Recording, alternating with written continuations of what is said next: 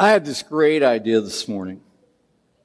I thought we would just, I would not preach today, and I would take you all outside, and I would say, you know, this is a perfect day for running. 50 ish degrees, it's kind of overcast. This is a day runners dream of running. And I would mark out a course. I'd have a course marked out, just, you know, a 5K, something simple to start out with, three, three or so miles, 3.1 miles. And we just go out and do that. And I'd say, just go at your own pace and enjoy the moment. And just think about what God is teaching you. How many of you would be with me this morning? First service, I said, Are, are you guys going to go with me? And they said, No. So maybe it wasn't such a good idea. I love racing. I like racing bikes. I love swimming. I, I, that's not really true. I lied to you. I don't. I hate swimming, but I do it in a race. And I like running. In fact, I think I have a few races left in me still. I had to learn a new technique, running style that wouldn't be so hard on my body so that I could still run. But most of us don't get excited about those things, do we? But the apostle Paul talks about this metaphor of running the race and the Hebrew writer also includes us in this idea that we were actually, we are actually in a race even though maybe we don't want to be. Maybe Somebody said in first service that I haven't ran, I couldn't even run to the mailbox if I had to.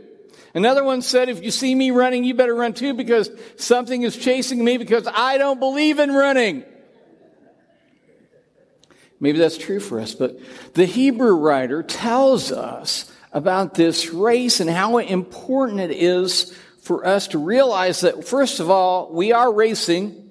We are to be running metaphorically in the Lord. So let's turn in your Bibles, and if you're joining us online, I hope you will get out your Bible or your tablet and look at Hebrews chapter 12, verse 1. And this is following what we've been talking about more than surviving. We've seen such great examples in the Old Testament and New Testament characters, people who actually lived and, and did what God called them to do and ran their race ran the race of their lives. We looked at Moses and we looked at Daniel, we looked at Esther, we looked at Ruth, and we, we looked at Nehemiah and, and so many different ones and how we are to do more than survive and how we are to thrive spiritually.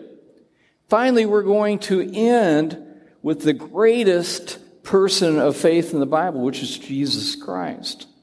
And we're going to be encouraged by the writer of Hebrews to follow Jesus. Let's look at Hebrews chapter 12, verse 1. It says, Therefore, since we are surrounded by so great a cloud of witnesses, let us also lay aside every weight and sin which clings so closely, and let us run with endurance the race that is set before us. You're already racing, and you don't know it. And we are to run the race with endurance. This is not a sprint. It is a marathon of your life.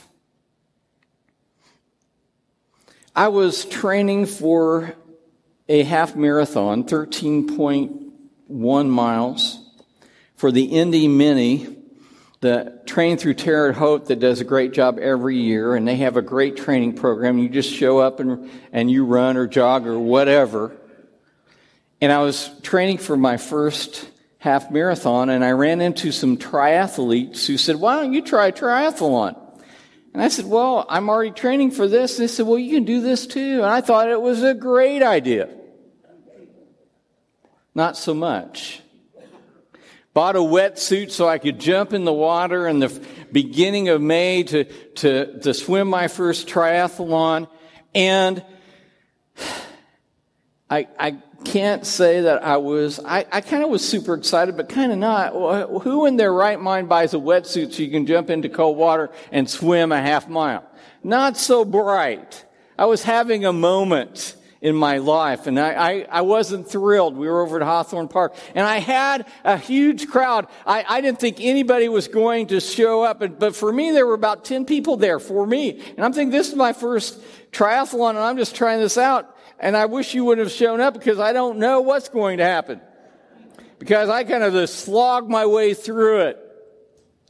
And actually what happened, I'll tell you here in a little bit, wasn't what I expected to happen because up till that point, I thought everybody that starts would finish. And I, and I had to realize that each race is unique, whether you're running a 5K, wherever you're running, there may be more hills or less hills. It might be more flat. It might not, it, it, it's the same length, but it's different in different times of the year. My, my second triathlon was in, at the end of July and me naively saying, well, things didn't work out so well for my first triathlon. I might as well try a second one and see how I do. Well, this was like at 85 to 90 degrees. Not the smartest thing I've ever done. In fact, in fact, I was the first in my division.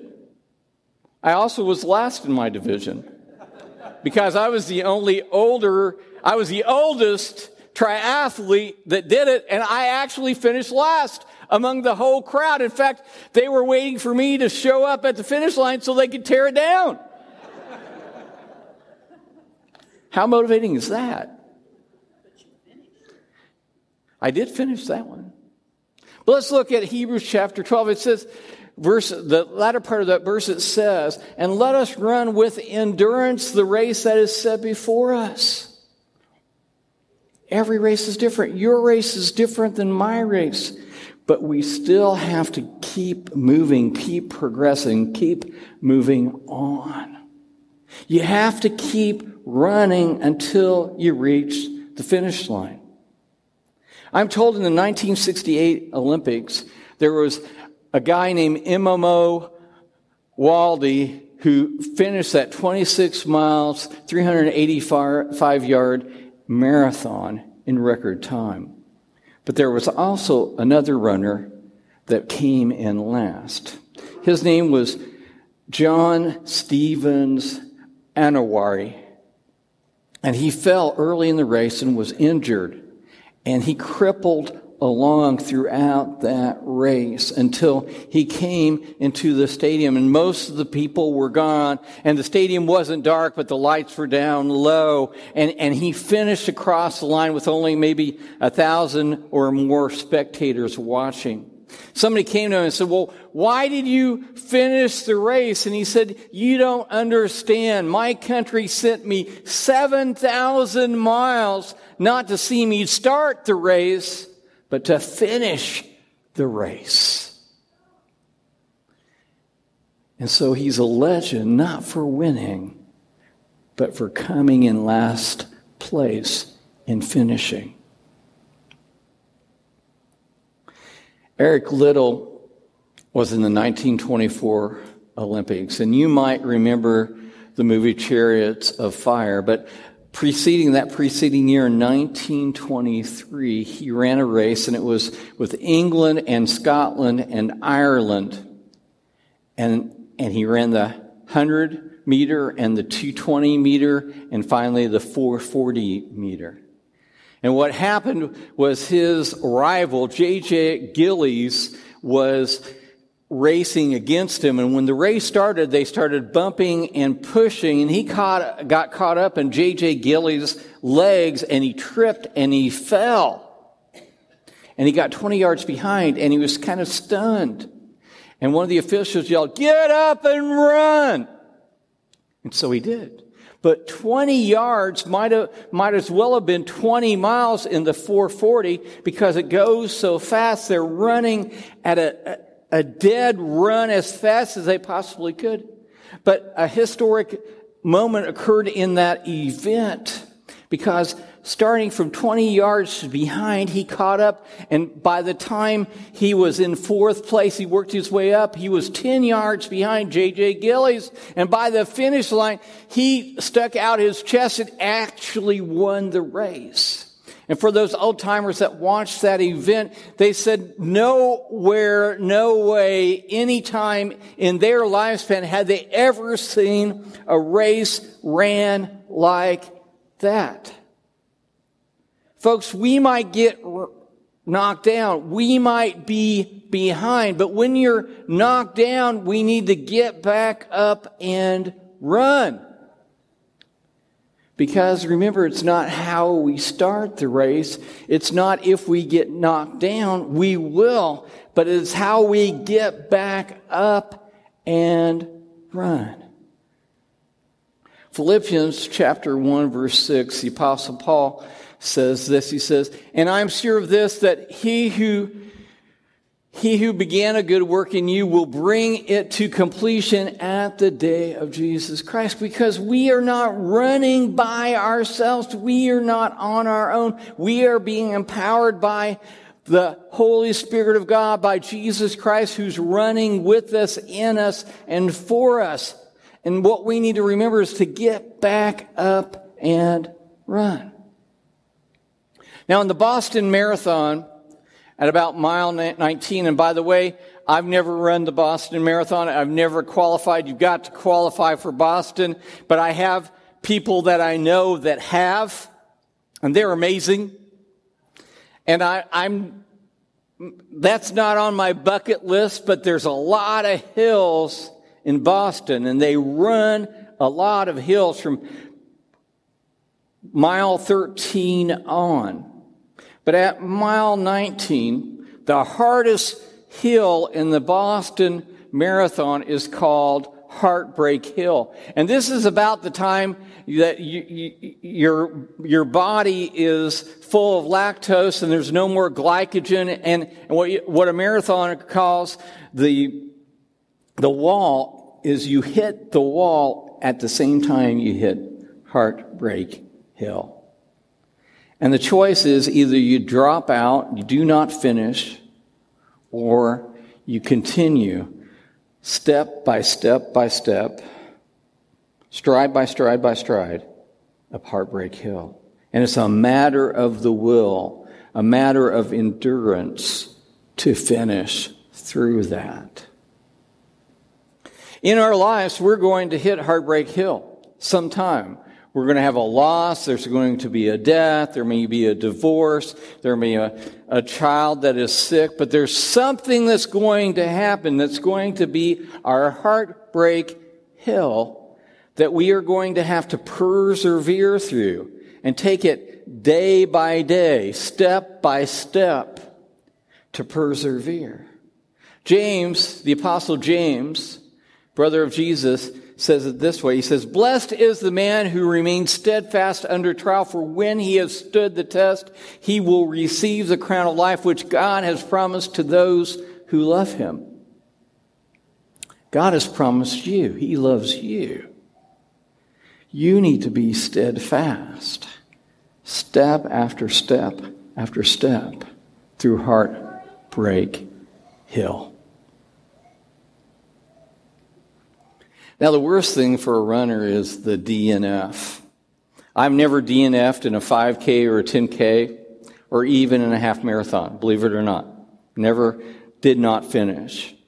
But out of the four triathlons I've ran, I've left a DNF because the first time, you know, in my wild and crazy days, starting out thinking this triathlon thing was going to be wonderful, I popped a tire on 42 crossing the overpass because there's this big crack in the expansion joint of that overpass. And several people failed in that moment. And, and I was frustrated. I didn't go, I went through a depression I couldn't believe because I did not finish. I didn't know what that was.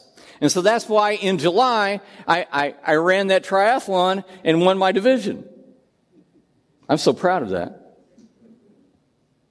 Then I did the triathlon the following year at the very same spot over at Hawthorne Park, and I finished. It was the coldest day of spring.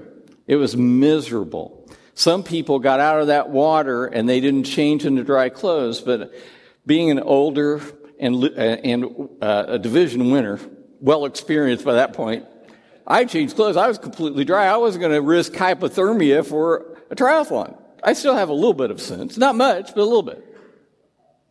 But in the next one, I did a, a Midwest regional up in Kokomo. I went up there and I, and I did that. But guess what? I didn't check the chain on my bike. And about 50 yards into the race, I realized the chain wasn't hooked to the sprocket and it jammed up and I and and if you know anything about bike racing, you're hooked in both feet into the into your pedals. So I was stuck. And plus, I, I was like, what's going on? Uh, my bike just locked up. And guess what? Chris didn't unclick, so he fell over. And the sprockets went into my calf muscle. And so I rode through, through the, the bike race, but when it came time to run, my, my muscle was so tight and, and ruined that I couldn't finish that race. So I DNF'd again. I got, got, got back to the hotel and Stacy was there and she said, well, how did you do? And I said, I did not finish. It was frustrating. Folks, the question is, what allows us to finish the race in Christ? And simply this, it's focusing on Jesus. Where's your focus in your race? Look what the Hebrew writer writes in verse 2 of this passage. He says, looking to Jesus. Uh, actually, this word means to fix your eyes or to focus on Jesus, the founder and the perfecter, the trailblazer and the completer of our faith, who for the joy that was set before him endured the cross, despising the shame, and is seated at the right hand of the throne of God. The cross was the heartbreak hill for Jesus. It was not only the pain, it was also the shame. But he endured it to the point of death that we might have salvation, that we might live by faith in him. Jesus is the one who will get you to the finish line. Our faith and trust has to be on Him and nothing and no one else. C.S. Lewis said it this way. If you read history, you will find the Christians who did the most for the present world were just those who thought most of the next. It is since Christians have largely ceased to think of the other world that they have become so ineffective in this. We've got to ask, Where's your focus? Is it on Jesus, the author and the founder of our faith, the one that will take us all the way? It doesn't have to be a DNF. It does not have to be a do not finish. We can finish and finish strong. Like Paul says in 2 Timothy 4 7, he says, I fought the good fight. I have finished the race. I have kept the faith because Paul kept his eyes on Jesus. It's not how you start, it's how you finish. The finish is more important than the start. We can all start out exuberant and excited, but it's staying with it to the end. People are remembered for how they finish. And I want to challenge you today to say with Paul, I fought the good fight, I finished the race, I've kept the faith. To leave a legacy for those that follow you, your friends, your family, your neighbors, to finish the race because you focused on Jesus. Will you please stand as I pray?